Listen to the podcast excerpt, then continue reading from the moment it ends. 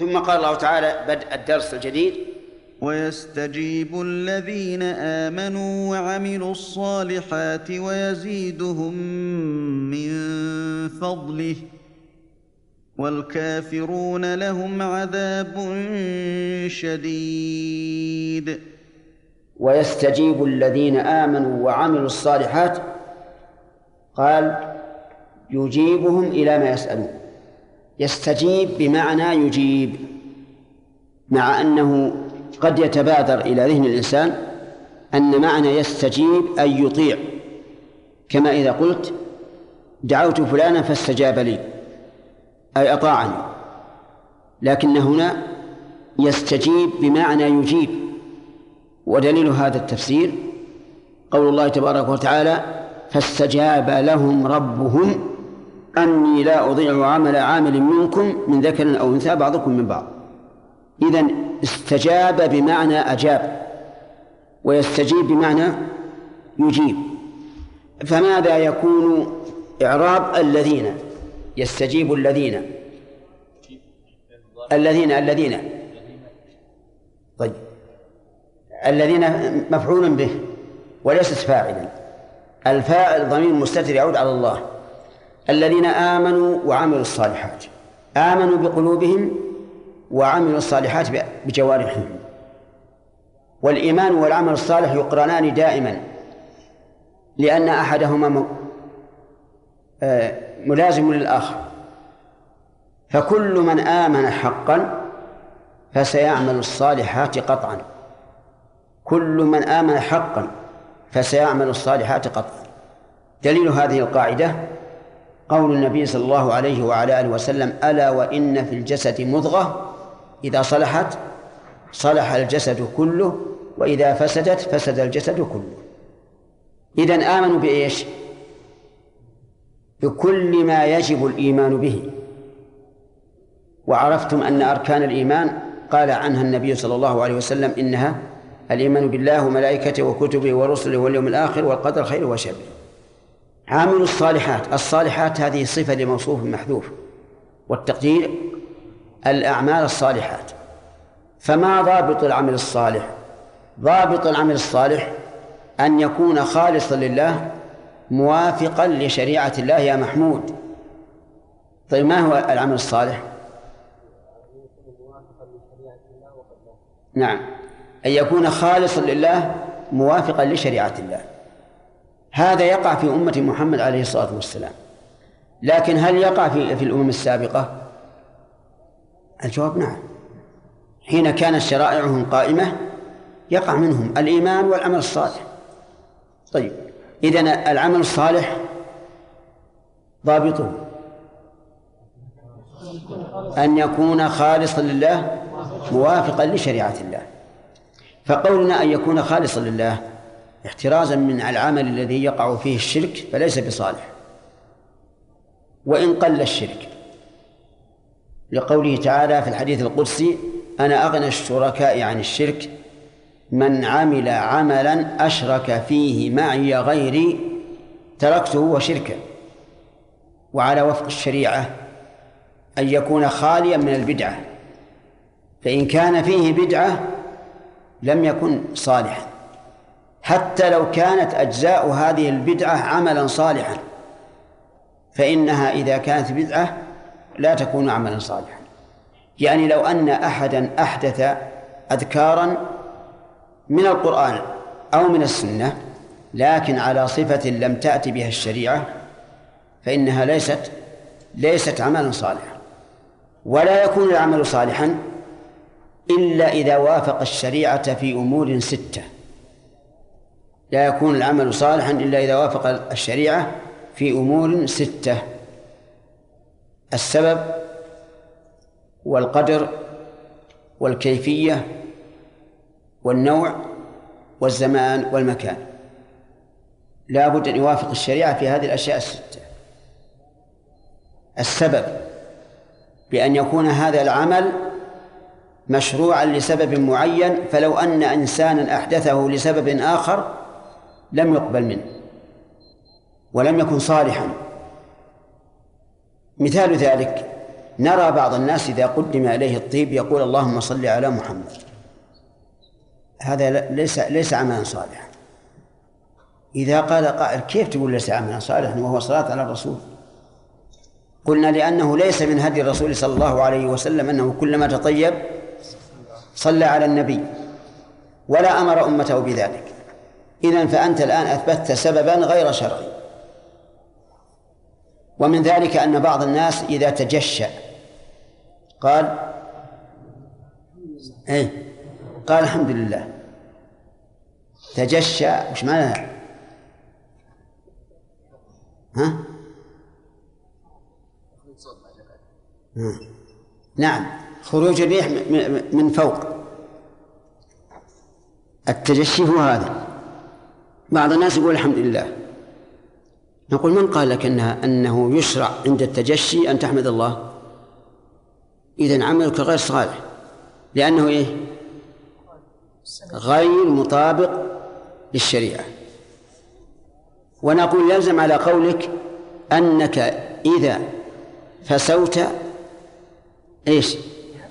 تحمد الله، ولا دليل على هذا. ويستجيب الذين آمنوا وعملوا الصالحات ويزيدهم من فضله والكافرون لهم عذاب شديد. يستجيب بمعنى يجيب. ما هو الشاهد لكون يستجيب بمعنى يجيب؟ نعم، قوله تعالى فاستجاب لهم ربهم أني لا أضيع عمل عامل منكم من ذكر أو أنثى بعضكم من بعض. على هذا المعنى ماذا يكون إعراب الذين؟ مفعول به مبني على الياء في محل نصب. نعم. قال الله تبارك وتعالى والكافرون لهم عذاب شديد. هذه جملة مستأنفة لما ذكر ما يحصل للذين آمنوا وعملوا الصالحات ذكر ما يحصل لضدهم، لأن القرآن الكريم مثاني تثنى فيه المعاني، فيتذكر فيه الجنة ثم يذكر النار والثواب ثم العقاب والمؤمن ثم الكافر وهلم جرا. والكافرون لهم عذاب شديد. الكافرون لهم عذاب شديد. الكافر في الأصل الجاحد، مأخوذ من الكفرة وهي وعاء طلع النخل، ولكنه يطلق على كل من كفر بالله تعالى بجحد أو غيره، سواء كان بجحد مثل أن يجحد الرسالة أو القرآن، أو كان باستكبار عن دين الله مثل أن يدع الصلاة التي تركها كفر. وقول لهم عذاب شديد مبتدأ وخبر، خبر المبتدأ الأول الذي هو الكافرون، وأتت العبارة بهذا الوجه للتأكيد على عذابهم والعياذ بالله، وإلا لكان يكفي أن يقال وللكافرين عذاب مهين أو ما أشبه ذلك، لكن الله تعالى قال الكافرون لهم عذاب شديد، الشديد القوي. وإذا رأيت أن تعرف هذا فاقرأ ما في القرآن والسنة من عذاب أهل النار.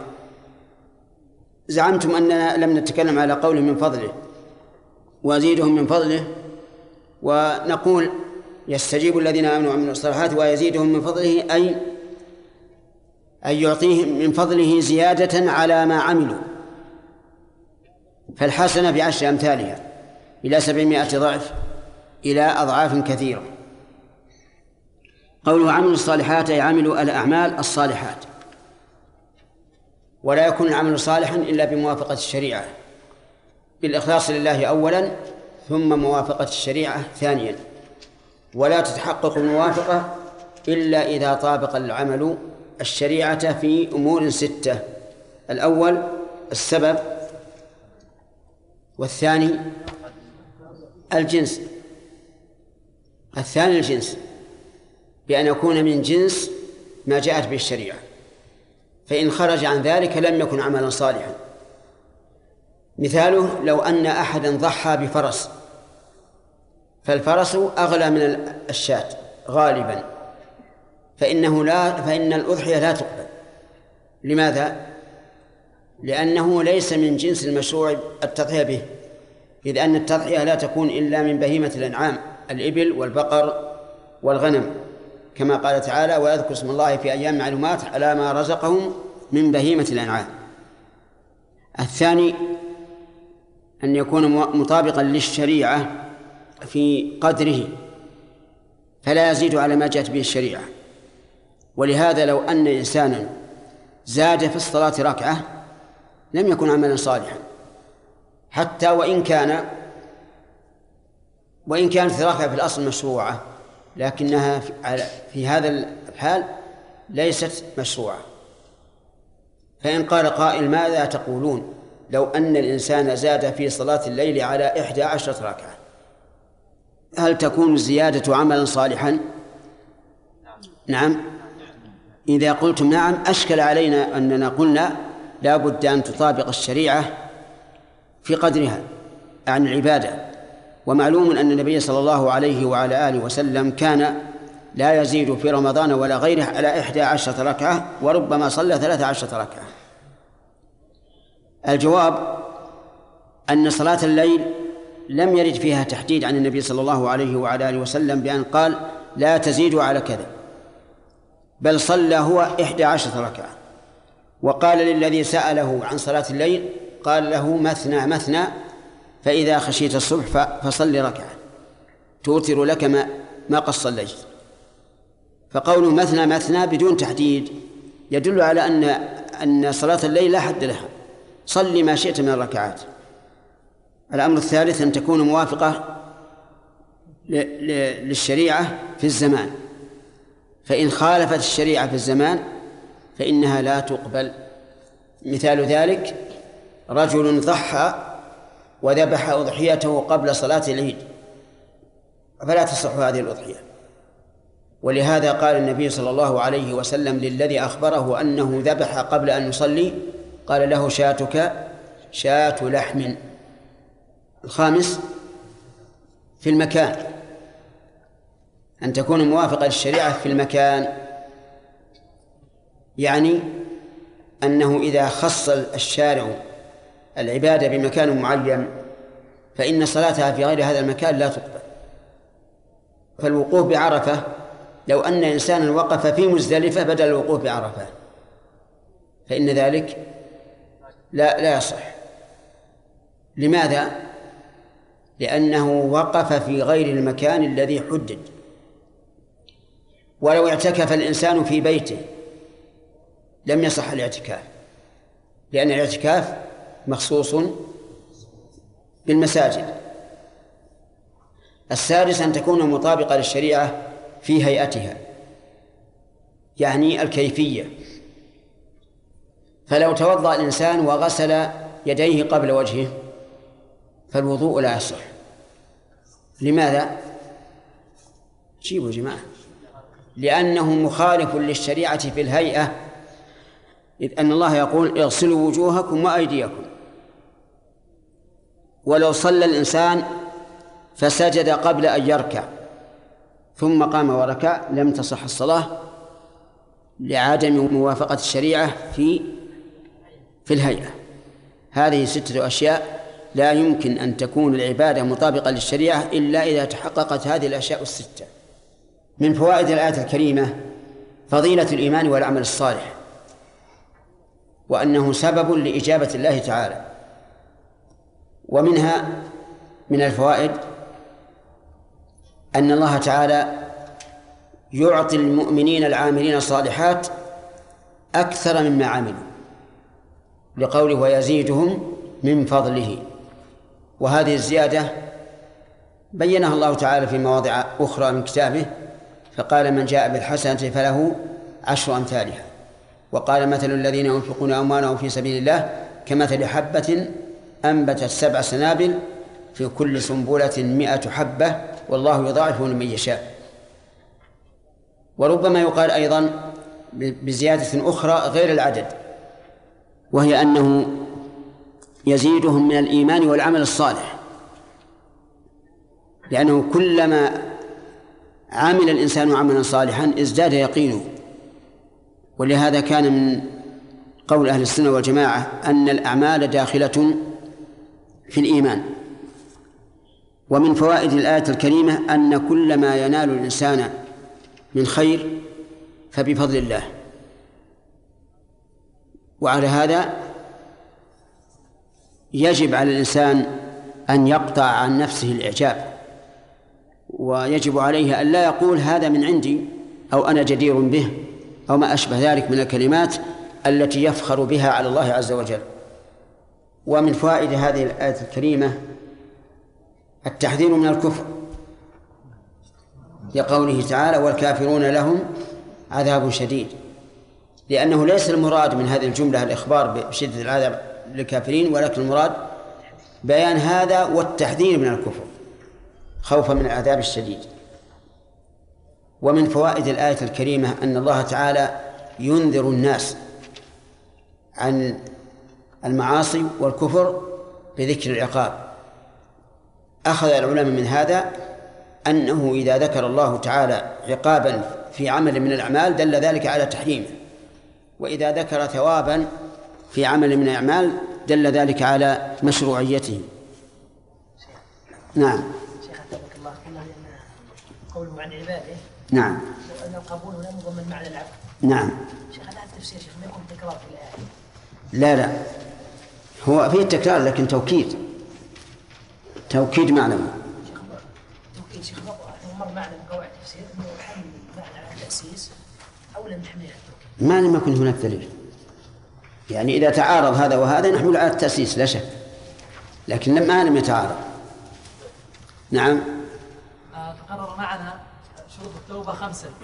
نعم وكذلك ذكرنا من الشروط إذا تعلقت المعصية أو الذنب بحق آدم بإرجاع الحق أو الاستحلال، ولم نذكر ذلك في 5 الشروط، هل هو يعني مدرج مع واحدة منها؟ ما تقولون؟ يقول لم نذكر أنه إذا كان الحق للآدمي فلا بد من استحلاله أو رده. ذكرناه أسمعتها؟ لا داخل ما في أشكال. نعم إيش؟ فقال الحمد لله إذا تجشى الإنسان فقال الحمد لله بالسبب أن الكفار يضحكون في التجشى. من اللي يضحك؟ الكفار حتى عند بعض المسلمين عيب، ولهذا قال الفقهاء يكره رفع الإنسان أن يرفع إلى السماء وجهه إلا إذا تجشى في الصلاة فليرفع لئلا يؤذي من حوله بالرائحة. ولا يفهم الناس ما ذكرت أبدا. العجوز والشيخ الكبير إذا تجشى وقال الحمد لله هل يخطر بباله أنه علشان اللي يضحكون؟ يعني بسبب خلاف الكفار؟ لا أبدا أبدا، هذه علة عليلة ومريضة مرضا لا يرجى برؤه. شيخ رجل كلما تجشى حمد الله بسبب أنه يعني يشعر بالارتياح بعد التعب. أي هذا سبب. يستصحب هذا السبب دائما؟ لا ما بصحيح، لا يستصحب دائما. صحيح أنه مثلا لو أن الإنسان وجد ضيقة في نفسه يعني ورأى نفسه محتاجا للتجشي هذا يحمد الله، مو علشان تجشي، علشان زوال الأذية، هذه لسبب. نعم يهمنا دائما هذا الآيات ما الفرق بين التأويل والتنوين؟ يجب أن نعرف أن التأويل يراد به التفسير فيدخل فيه التضمين، وهذا هو الذي قال فيه الرسول عليه الصلاة والسلام لابن عباس اللهم فقهه في الدين وعلمه التأويل، يعني التفسير. ها؟ لا هذا ما يسمى تأويل، هذا يسمى تحريفا،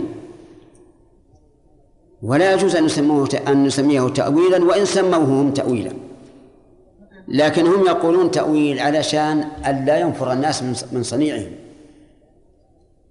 لو قالوا أهل التحريف والسلف يقبلهم أحد أو لا يقبلهم؟ لا يقبلهم، فجاءوا بالتأويل تلطيفا، ولهذا نظائر.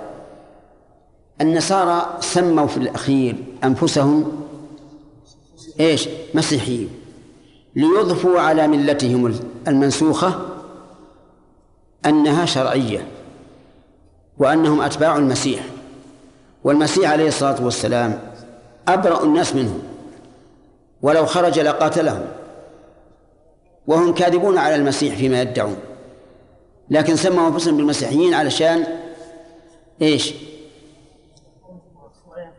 يضفوا على أنفسهم الشرعية. ونظير ذلك أيضا الرافضة، يرفضون اسم الرافضة ويغضبون عليك، فسموا أنفسهم شيعة. ومن أحق أن يكون شيعيا؟ أهل السنة، لأنهم هم الذين يحبون أهل البيت محبة سنية شرعية. أما هؤلاء الرافضة فإنهم يحبون أهل البيت محبة شركية. أهل البيت يتبرؤون منهم بلا شك، ولهذا لما قال عبد الله بن سبأ وجماعته لعلي بن أبي طالب أنت الله حقا، تبرأ منه، وأمر بالأخاديد فخدت وملئت حطبا وألقاهم في النار، حرقهم من شدة ما أصابه منه. أفهمتم؟ إذن هل يقال لهؤلاء الذين غلوا في آل البيت حتى أنزلوهم فوق منزلتهم، هل يقال إنهم شيعة لآل البيت؟ أبدا والله، هم أعدى عدو لآل البيت، لأنهم أنزلوهم فوق منزلتهم. وقد قال النبي عليه الصلاة والسلام ما أحب أن تنزلوني فوق منزلتي التي أنزل الله. وآل البيت مثل النبي عليه الصلاة والسلام، لا يحبون أن ينزلوا فوق منزلتهم التي أنزلهم الله أبدا. فهمت الآن؟ نعم، إن دل عليه الدليل فهو تأويل، وإن لم يدل عليه الدليل فهو تحريف. هذا هو الضابط. ها؟ قتله كافر في غير الحروب، هل يضمن إذا أسلم؟ أصل الكافر حربي ما لم يكن بيننا وبينه عهد، فلنا أن نقتله وله أن يقتلنا، يعني له، بمعنى أنه لو قتلنا لم يضمن، وإلا حرمنا عليه أن يقتلنا وحرمنا عليه يكفر. ولهذا كان قول الراجح أن الكفار مخاطبون بفروع الشريعة كما أنهم مخاطبون بالتوحيد، بل أقول إن الكافر آثم حتى في المباح. الآن الكافر يأكل ويشرب وآمن ويلبس وكل شيء، كل نعمة فإنه معاقب عليها، زيادة على عقوبة الكفر. أفهمتم؟ لا يغرنك تقلب الذين كفروا في البلاد، متاع قليل ثم مأواهم جهنم وبئس المهاد. وإذا سئل أصحاب النار ما سلككم في سقر؟ قالوا لم نكن من المصلين ولم نكن نطعم المسكين وكنا نخوض مع الخائضين وكنا نكذب بيوم الدين حتى أتانا اليقين. إذن فهم آثمون. وقال عز وجل ليس على الذين آمنوا وعملوا الصالحات جناح في مطاعم، ليس على الذين آمنوا وعملوا الصالحات جناح في مطاعم، وغيرهم عليهم جناح. وقال عز وجل قل من حرم زينة الله التي أخرج العباد والطيبات من الرزق قل هي للذين آمنوا في الحياة الدنيا خالصة يوم القيامة. للذين آمنوا، وغير الذين آمنوا ليست لهم ولا خالصة لهم يوم القيامة. انتبهوا يا أخواني، الكافر عدو الله، ولو ساوت الدنيا جناح بعوضة عند الله ما سقى منها كافرا شربة ماء. فهم إذا أكلوا أو شربوا أو أمنوا أو صحوا أو أي نعمة تصيبهم فإنهم معاقبون عليها. ثم قال الله تعالى ولو بسط الله الرزق لعباده لبغوا في الأرض ولكن ينزل بقدر ما يشاء إنه بعباده خبير بصير. قال الله تعالى: ولو بسط الله الرزق لعباده لبغوا في الأرض. بسط بمعنى وسع، كما قال تعالى: والله يقبض ويبسط. وقال عز وجل: يبسط الرزق لمن يشاء ويقدر أن يضيق. فالبسط بمعنى التوسيع، يعني لو وسع الله الرزق للعباد لبغوا في الأرض. وقول لعبادهم قال المفسر جميعهم، يعني لو كان كل الناس أغنياء بسط لهم في الرزق لبغوا في الأرض. قال بغوا جميعهم في الأرض، أي طغوا فيها وتجاوزوا حدودهم، وذلك لأن الجميع كانوا في رفاهية وفي رزق واسع ولا رادع ولا اعتبار ولا استعار. وأيضا لو بسط الله الرزق لجميع العباد لفسدت الدنيا، لأنه لولا هذا التفاضل بين العباد في الرزق ما خدم أحد أحدا ولا استقامت الأحوال. لو كان الناس كلهم على حد واحد في الغناء وطلبت من شخص أن يعمل لك فإنه لن يستجيب. لماذا؟ لاستغنائه بما عنده. لكن الله تبارك وتعالى فضل بعض الناس على بعض ورفع بعضهم فوق بعض الدرجات ليتخذ بعضهم بعضا سخريا. هذا ما ذهب إليه المؤلف. ولكن قد يقال إن قوله تعالى: ولو بسط الله الرزق لعباده شامل للجميع أو للأفراد، فإن الإنسان إذا بسط الله له الرزق بغى واستغنى. ولذلك تجدون أكثر من يكذب الأنبياء هم الملأ الأغنياء الكبراء، وأما الفقراء الضعفاء فالغالب هم الذين يتبعون الأنبياء. فيكون المراد بقوله لو بسط الله الرزق لعباده المراد الجنس، يعني لواحد من عباده لبغى في الأرض، ولكن ينزل بقدر ما يشاء. قال ينزل بالتخفيف وضده. ما ضده؟ التشديد، يعني ينزل وينزل، ينزل من نزل وينزل من أنزل.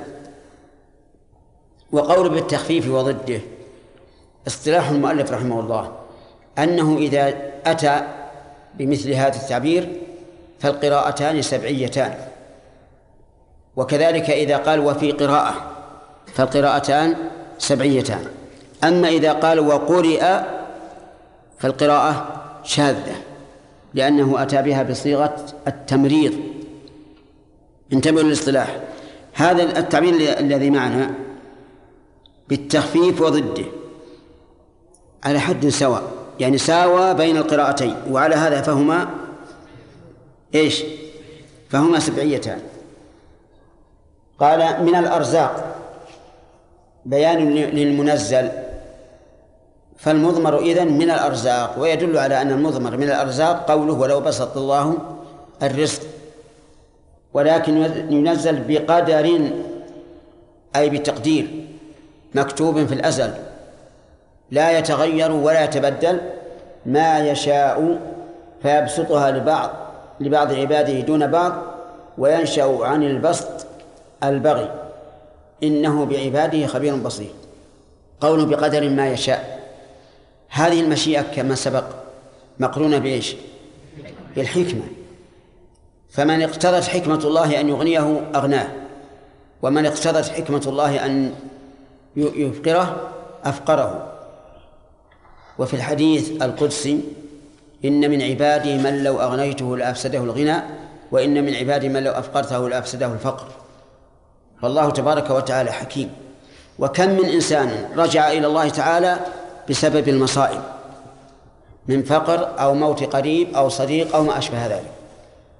ما يشاء، قال المؤلف رحمه الله، فيبسطها لبعض عباده دون بعض، وينشأ عن البسط يعني توسيع الرزق البغي. هذا كالتعليل لكون جواب لو بسط الله رزق لعباده لبغوا، بأنه ينشأ عن البسط البغي والطغيان والاستكبار عن العبادة والتكذيب بالحق. إنه بعباده خبير بصير. الجملة استئنافية تبين أن بسطه الرزق وعدمه ناشئ عن علم وخبرة، والخبرة أخص من العلم لأنها العلم ببواطن الأمور، ولكن نقول إن العلم ببواطن الأمور يدل بالالتزام على العلم بظواهر الأمور من باب أولى. بصير مأخوذة من الإبصار بالعين ومن البصيرة وهي العلم، فيكون بصير لها معنيان: الأول من الإبصار وهو الرؤية بالعين، والثاني من البصيرة وهي العلم. إنه بعباده خبير بصير، وهذا يعني أنه يضيق على من شاء ويوسع على من شاء. من فوائد الآية الكريمة أن بسط الرزق وتضييقه من عند الله وحده، بقوله: ولو بسط الله الرزق لعباده لبغوا في الأرض. فإن قال قائل: ألا يرد على هذا أننا نرى الرجل يعمل ويكدح ويتجر فيزيد ماله؟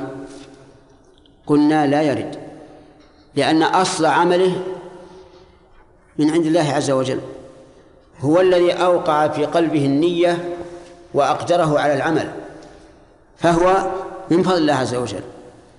هذا وجه. وجه آخر أننا نجد بعض الناس يكدح ويعمل ويتعب ولكن لا يوفق، كلما ضرب وجها ازداد خسرانا، وحينئذ ينتفي هذا الإيراد من أصله. الإيراد قل هو يعني الإنسان إذا تاجر، التجارة هل تكون من نفسه أو يرجع علينا أنه الإنسان قد يتجر ويعمل ويكسب، فيكون بساط الرزق من عمله، فكيف تقولون إن بسط الرزق من الله عز وجل؟ هذا الإيراد. ما الجواب؟ نعم، وأن التقدير هو من قبل الله عز وجل على العمل، يعني كون الله تبارك وتعالى أوقع في قلبه العزيمة على هذا ويسر له هذا الاتجار هو من الله عز وجل. لو شاء الله لم يجعل في قلبه العزيمة، ولو شاء الله لأعجزه عن العمل. هذا وجه آخر. نعم. الوجه الآخر أن الله على أننا نرى في الواقع من يكدح ويكسب، من يكدح ولا يكسب. نعم، أننا نرى في الواقع من يبذل الجهد والطاقة في التجارة والأخذ والإعطاء ومع ذلك لا يزداد إلا خسرانا. إذن فالبسط كله من الله عز وجل، لا من أصله ولا مما يتفرع عنه. من فوائد الآية الكريمة الحذر من الترف وسعة الرزق، الحذر من الترف وسعة الرزق. وجه ذلك أن الله تعالى أخبر بأن بسط الرزق سبب للبغي، وهذا كقوله تعالى: كلا إن الإنسان لا يطغى أن رآه استغنى. وأخبر النبي صلى الله عليه وسلم أن أخوف ما يخاف علينا ما يفتح علينا من زهرة الدنيا، فليحذر الإنسان ما يبسط له من الرزق، فلعل شقاءه يكون بسببه، نسأل الله السلامة والعافية. ومن فوائد هذه الآية الكريمة حكمة الله تبارك وتعالى فيما ينزل من الرزق، بقوله: ولكن ينزل بقدر ما يشاء. ومن فوائدها إثبات المشيئة لله تبارك وتعالى حتى فيما يحصل للعبد. ومن فوائدها الإشارة إلى أن توسيع الرزق لشخص وتضييقه لآخر مبني على خبرة وعلم، لقوله: إنه بعباده خبير بصير. ثم قال عز وجل: وهو الذي ينزل الغيث من بعد ما قنطوا وينشر رحمته وهو الولي الحميد. وهو الذي ينزل الغيث، ينزله من أين؟ من السماء. الغيث أي ما يحصل به الإغاثة، وهي الإنقاذ من الشدة من بعد ما قنطوا، أي ما قنط العباد. قال المفسر الغيث المطر من بعد ما قنطوا أي يأسوا من نزوله لتأخره عن وقته، قالوا إذن هذا العام ما في مطر، فينزل الله المطر. وإنزال المطر على حين شفقة له وقنوط من نزوله يكون أشد وقعا في النفوس وأبين لرحمة الله تبارك وتعالى وفضله. قال وينشر رحمته يبسط مطره، هكذا قال المفسر. ولو كان المراد كما قال لقال ينزل الغيث من بعد ما قنطوا وينشره، ولكن الصواب ينشر رحمته أي الرحمة التي تحصل بهذا الغيث من نبات الزرع ودر الضرع وسعة الرزق وغير ذلك مما ينشأ عن المطر. وقال بعض العلماء ينشر رحمته أي يجعل السماء صحوا حتى تخرج الشمس، وفي هذا نظر، اللهم إلا إذا وصلت الأمطار إلى حد يخشى من ضررها، فحينئذ يكون انجلاء الغيم وخروج الشمس يكون رحمة. أما مجرد خروج الشمس وانجلاء الغيم فإنه ليس برحمة، لكنه حكمة، نعلم أن الله تعالى يفعل هذا لحكمة. وينشر رحمته، فالمسألة أعم مما ذكر المؤلف، وهو الولي المحسن للمؤمنين الحميد المحمود عنده. قوله هو الولي المحسن للمؤمنين، ففسر الولاية بالإحسان، والصواب أن الولاية أعم. فقوله هو الولي أي الذي يتولى أمور عباده، وقول الحميد أي المحمود على هذه الولاية، لأنها ولاية رحمة وحكمة وعدل فيحمد عليها. إذا كان الله تعالى هو الولي فإلى من يلجأ إذا ضاقت عليه الأمور؟ يلجأ إلى الله عز وجل لأنه ولي، كما أن اليتيم يرجع إلى وليه في تصريف ماله. وقولها الحميد أي المحمود على ولايته. وولاية الله تبارك وتعالى تنقسم إلى قسمين لا تخرج عنهما، إما إحسان وإما عدل، والثالث ممتنع وهو الظلم. فولاية الله تعالى لا تخرج عن هذين الأمرين، أعني إيش؟ الإحسان والعدل. من فوائد الآية الكريمة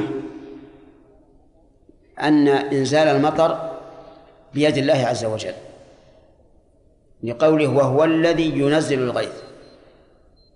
ومن فوائدها أن بإنزال المطر زوال الشدة، لأن الغيث هو إزالة الشدة. ومن فوائد الآية الكريمة أن الإنسان لا يصبر، طبيعة الإنسان أنه لا يصبر، فيستولي عليه اليأس والقنوط من رحمة الله، والذي يجب على المرء أن لا يقلط من رحمة الله، كما قال عز وجل قل يا عبادي الذين أسرفوا على أنفسهم لا تقنطوا من رحمة الله. وقال عن إبراهيم ومن يقنط من رحمة ربه إلا الضالون. فالواجب عليك إذا مسك السوء ألا تقنط، الواجب أن تصبر وتحتسب، ودوام الحال من المحال. لكن الله تبارك وتعالى يذكر الشيء بحسب الواقع لا بحسب ما ينبغي للإنسان من ملازمة الصبر وانتظار الفرج.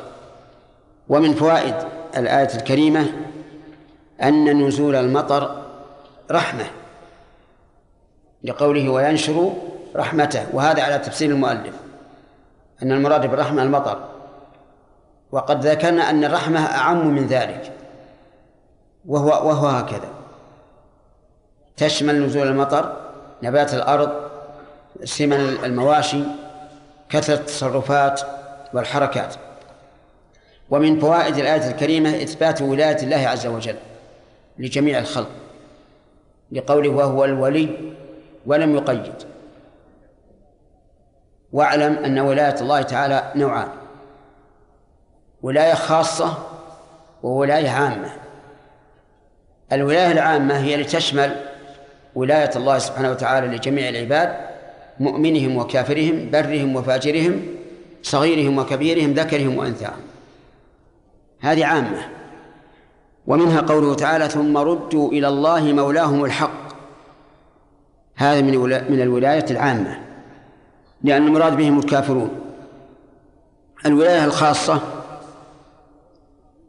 هي التي للمؤمنين فقط، ودليلها قول الله تعالى الله ولي الذين آمنوا يخرجهم من الظلمات إلى النور والذين كفروا أولياؤهم الطاغوت يخرجونهم من النور إلى الظلمات.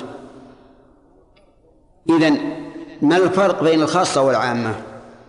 الفرق بينهما في المحل ظاهر: الولاية العامة تشمل كل أحد، الولاية الخاصة بالمؤمنين.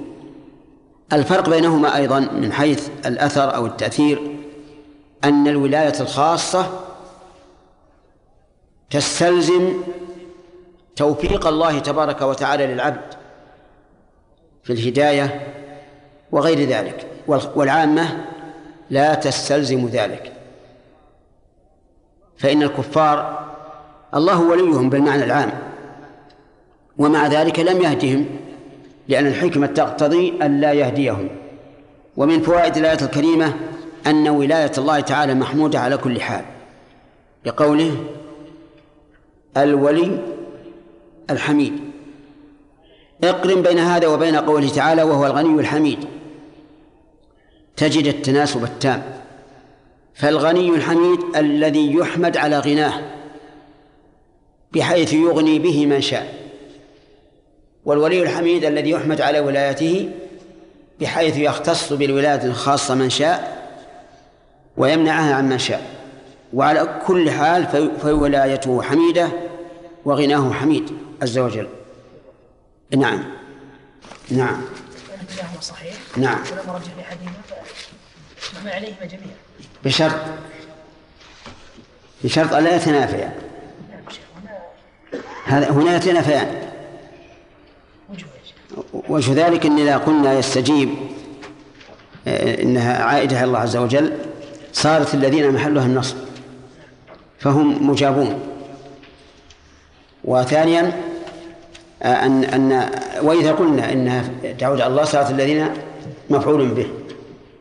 وأيضا يضعف القول الثاني أن يستجيب الذين آمنوا، يعني أن الذين هم الذين استجابوا لربهم، قوله ويزيدهم من فضله، فإن الأصل أن الضمائر تكون واحدة، ومعلوم أن الزيادة من فضله من الفضل خاصة بالله عز وجل.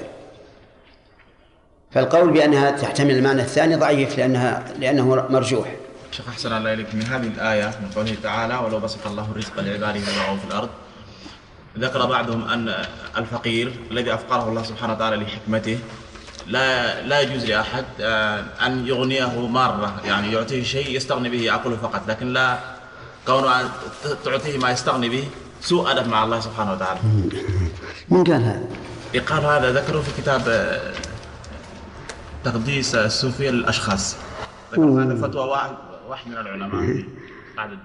لا عبرة بأقوال الصوفية، لا ذكر واحد من العلماء المفتين في بعض الدول ذكره بنص هذا قول. هل أنت كنت صوفيا؟ لا الآن ما صوف.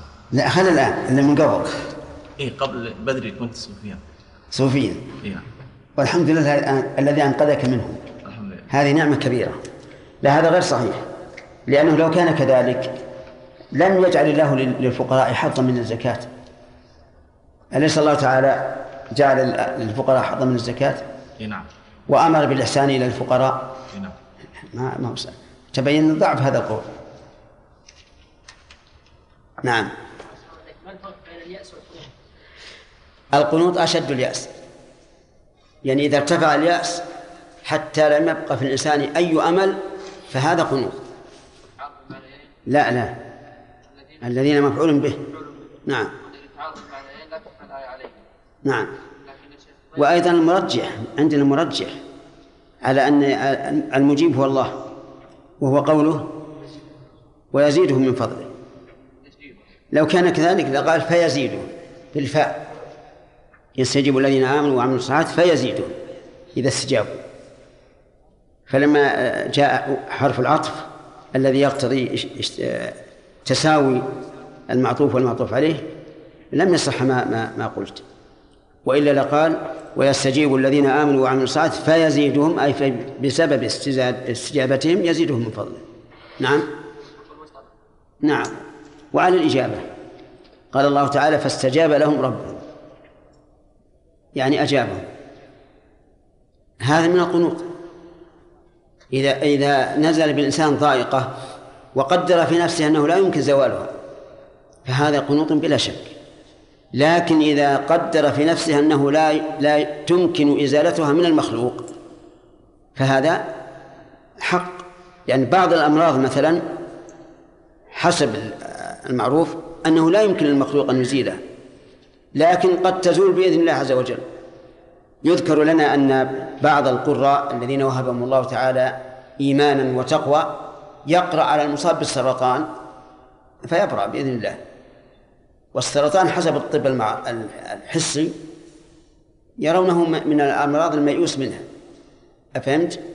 إذن اليأس من أن هذه الضائقة لا تزول على يد المخلوق حق ولا مانع فيه، أما من عند الخالق فلا يجوز، لأن الله على كل شيء قدير، والذي خلقك من ماء مهين قادر على أن يشفيك من هذا المرض مثلا، والذي أخرجك من بطن أمك ليس عليك ثياب حتى هيأ الله لك ثياب قادر على أن يكسوك بالغنى بعد الفقر.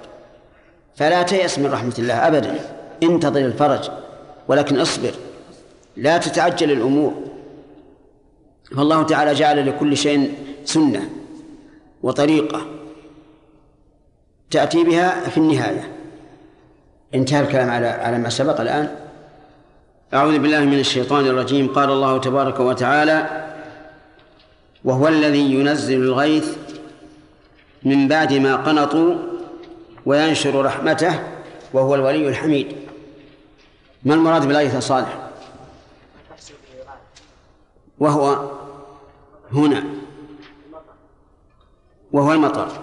طيب، هل هناك فرق بين الغيث والمطر؟ ما هو؟ الغيث هو الذي يذهب الشدة تزول به الشدة، والمطر قد ينزل المطر ولا يزول الشدة. زين، ولا يزول به الشدة. هل هناك دليل على هذا؟ نعم، قول النبي صلى الله عليه وسلم ليس السنة أن لا تمطروا ولكن السنة أن تمطروا فلا تنبت الأرض شيئا. قوله من بعد ما قنطوا، هل في هذا تقرير للقنوط؟ هل في هذا تقرير للقنوط وأنه جائز أو بيان للواقع؟ بيان للواقع، لأن القنوط لا، لأن القنوط من حكم شرعا لا يجوز، بل هو من كبائر الذنوب. طيب، الإخبار بالواقع أو عن الواقع لا يعني إقراره، ودليل هذا نعم ليكونون من أمتي أقوام يستحلون الحرى والحرير والمعازف، وقوله لتركبن سنن من كان قبلكم من اليهود والنصارى، وإخبار بأن الضعينة تخرج من كذا إلى كذا لا تخشى إلا الله. هذا الإخبار عن الواقع لا يقتضي حلة وإقراره. ولاية الله تبارك وتعالى تنقسم إلى عامة وخاصة. الخاصة تختص بمن؟ بالمؤمنين. ما الدليل؟ قوله تعالى الله ولي الذين آمنوا يخرجهم.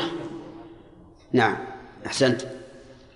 الولاية العامة نعم تمام. قوله ثم ردوا إلى الله مولاهم الحق، وهي عامة لجميع الناس. الحميد فعيل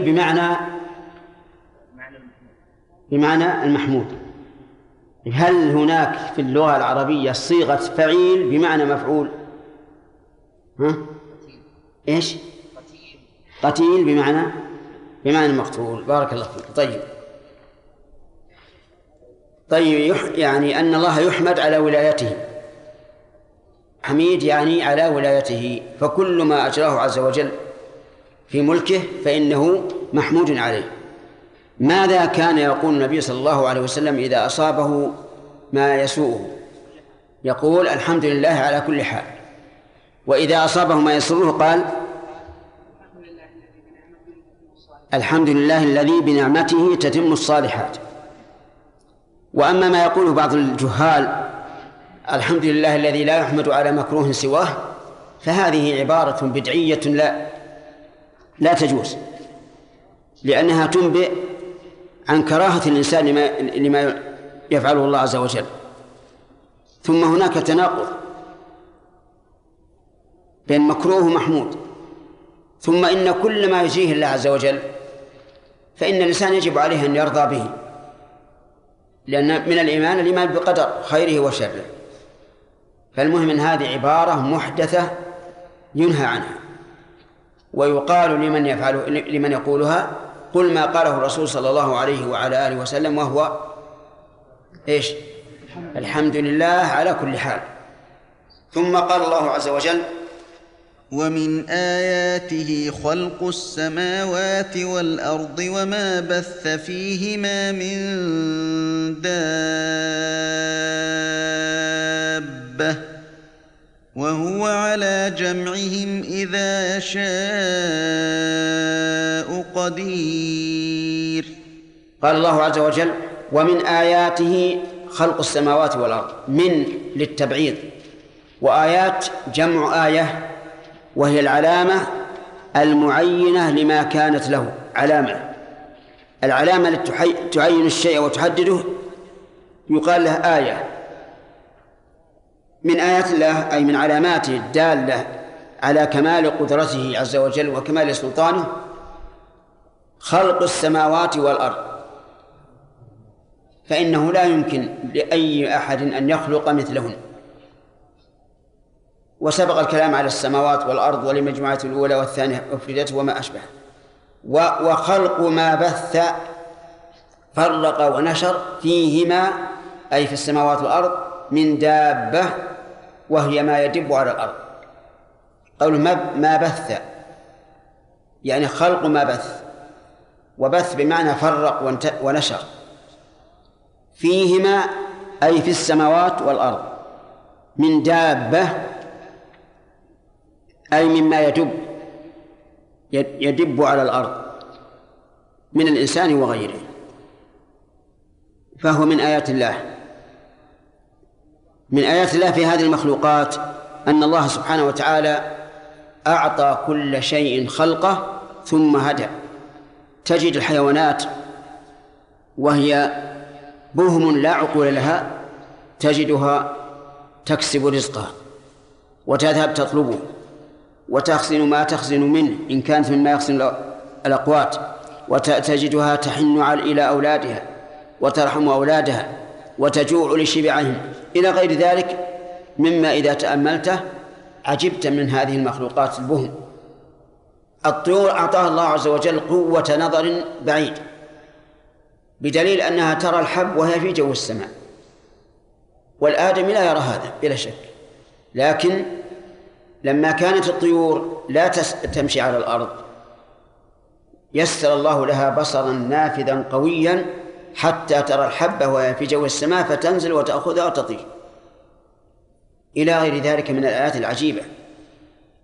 انظر مثلا إلى الذر الصغير كيف يهتدي إلى جحره وهو يأتي إليه من بعيد، ثم إنه يمشي على خط واحد شاهدناه بأعيننا، يمشي على خط واحد على البساط الذي ليس فيه أثر تراب، فتجده يصل إلى النهاية وإذا به ينحرف على زاوية.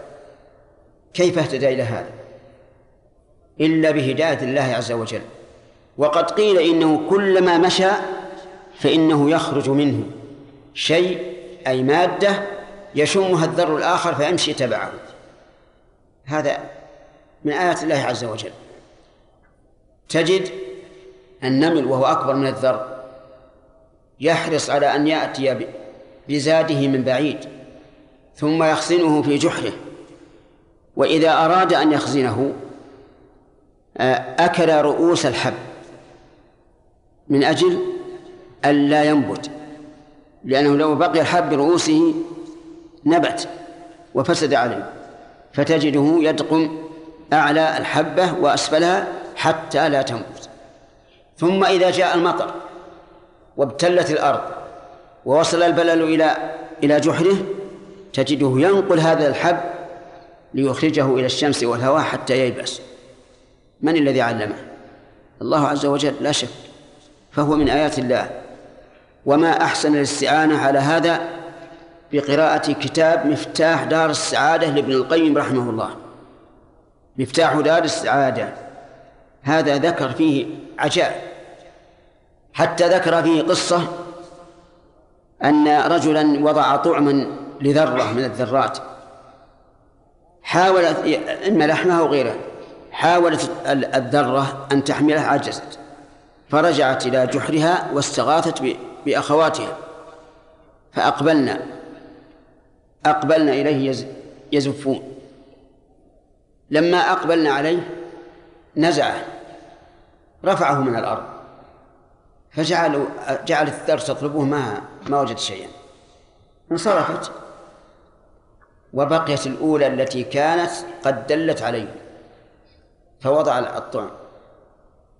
فلما تيقنته ذهبت إلى قومها فدعته، فلما أقبلنا نزعه فطلبناه فلم يكن، رجعنا ثم وضع الطعم للمرة الثالثة، فتأكدته هذه الذرة ثم رجعت إلى قومها تستفزعهم، فلما أقبلنا نزعه، فلما طلبناه ولم يجدنه أكلنا هذه الذرة نهائيا، قطعناها أوصالا. يقول فحكيت ذلك لشيخ الإسلام ابن تيمية متعجبا منه، قال نعم، كل شيء مفطور على عقوبة الظالم الكاذب، وهذه كذبت عليهن وظلمتهن فلم يبقى إلا أن تعدم، لأن الساعي في الأرض فسادا نعم يجب إعدامه حتى الآدمي. ولكني أسألكم، هل عليه دية هذه المقتولة الرجل؟ أجيبه نعم، أيوه ظالم لها، ظالم لها، نسأل الله أن يعفو عنه. على كل حال يعني قصدي بذلك أن كل شيء هداه الله عز وجل لما خلقه له. حتى الذر شاهدته أنا في حوض نخلة، لما سقيت النخلة الماء دخل الماء من تحت الأرض إلى جحر الذر، فجعلت الذر تحمل بيضها الأبيض وبسرعة حتى أخرجته عن الماء. من الذي هداه لهذا؟ الله عز وجل. وآية الله كثيرة، ولهذا قال عز وجل وما بث فيهما من دابة، وفي الآية الأخرى وما يبث من دابة، فأتى بالماضي وأتى بالمضارع الدال على الاستمرار. قوله من دابة وهو هي ما يدب على الأرض من الناس وغيرهم، وهو على جمعهم للحشر إذا يشاء جمعهم قدير. وهو على جمعهم أي جمع هذه المخلوقات إذا يشاء، أي إذا يشاء جمعهم، فالمفعول به محذوف دل عليه السياق. قدير أي لا يعجزه شيء. يقول المفسر رحمه الله في الضمير تغليب العاقل، الضمير يعني في جمعهم تغليب العاقل، لأن الميم الدالة على الجمع لا تكون إلا في العقلاء، وأما غير العقلاء فيؤتى بنون النسوة. لكن هنا أتى بضمير الجمع، مع أن ما في الأرض من دابة أكثره غير عقلاء، لكن يقول رحمه الله تغليب للعاقل. في هذه الآية الكريمة بيان أن خالق السماوات والأرض هو الله، بقوله ومن آياته خلق السماوات والأرض، ولم يشارك أحد في ذلك. ومن فوائدها أن هذه المخلوقات من آيات الله عز وجل، ولكن يا أخوانا لا يتبين أنها من آيات الله إلا بالتأمل والتدبر، لأننا اعتدنا هذه المخلوقات، اعتدنا طلوع الشمس وغروبها وطلوع القمر وغروبه، فلم يكن ذلك محركا لقلوبنا لأنه شيء معتاد. لكن لو أننا تدبرنا هذه المخلوقات يتبين لنا أنها من آيات الله العظيمة. ومن فوائد الآية الكريمة أن من آيات الله عز وجل ما يبث في السماوات والأرض من دابة من الآدميين وغير الآدميين، فإن في كل شيء منها آية تدل على كمال وحدانيته عز وجل ورحمته وحكمته. ومن الفوائد أن ظاهر الآية أن في السماوات دواب، لقوله وما بث فيهما من دابة. أما الأرض فالدواب فيها معلومة لنا، أكثرها معلوم لنا نعرفه ونشاهد. أما السماوات ففيها دواب لكن لا ندري ما هي. إن قلت الملائكة صار في ذلك إشكال، إن قلت غير الملائكة قلنا إن الله على كل شيء قدير، لأن الملائكة بيّن الله تبارك وتعالى أنهم أولو أجنحة، فقال جاعل الملائكة رسلاً أولي أجنحة مثنى وثلاثة ورباع، وذو الجناح يطير، وربما يكون يمشي أيضا. على كل حال نحن لسنا مكلفين إلا بما نفهمه من ظاهر الآية ولا نتجاوز ذلك. فنقول ظاهر الآية الكريمة أن السماوات فيها دواب كالأرض. وإذا سألنا السائل ما هذه الدواب قلنا إما الملائكة أو غيرها، الله أعلم. أفهمتم؟ طيب. وقال بعض العلماء إن وما بث فيهما من دابة أي في الأرض، كما في قوله تعالى مرج البحرين يلتقيان إلى قوله يخرج منهما اللؤلؤ والمرجان، وزعموا أن ذلك لا يكون إلا في المالح.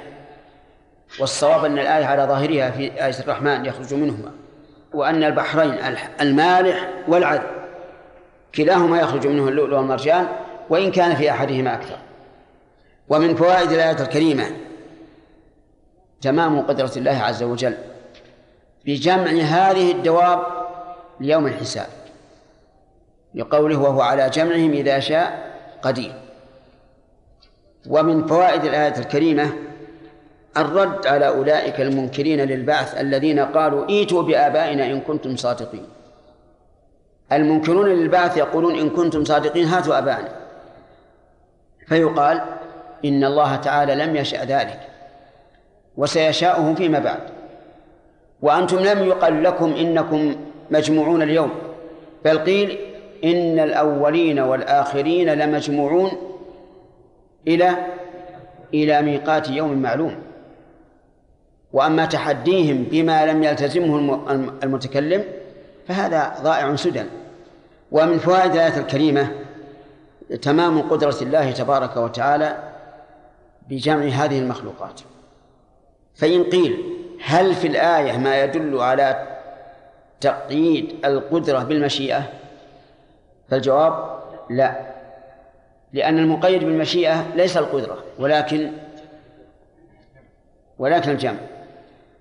وبهذا نعرف أن بعض الناس الذين يقولون إنه على ما يشاء قدير. قد أخطأوا خطأ عظيما وقيدوا ما أطلقه الله، فإن الله قال إن الله على كل شيء قدير، على ما يشاء وما لا يشاء، وهؤلاء يقولون إنه على ما يشاء قدير، فقدموا المعمول، والتقديم المعمول يفيد الحصر، إذن هو قدير على الذي يشاء، وأما الذي لا يشاء فليس قدير عليه، وهذا غلط عظيم.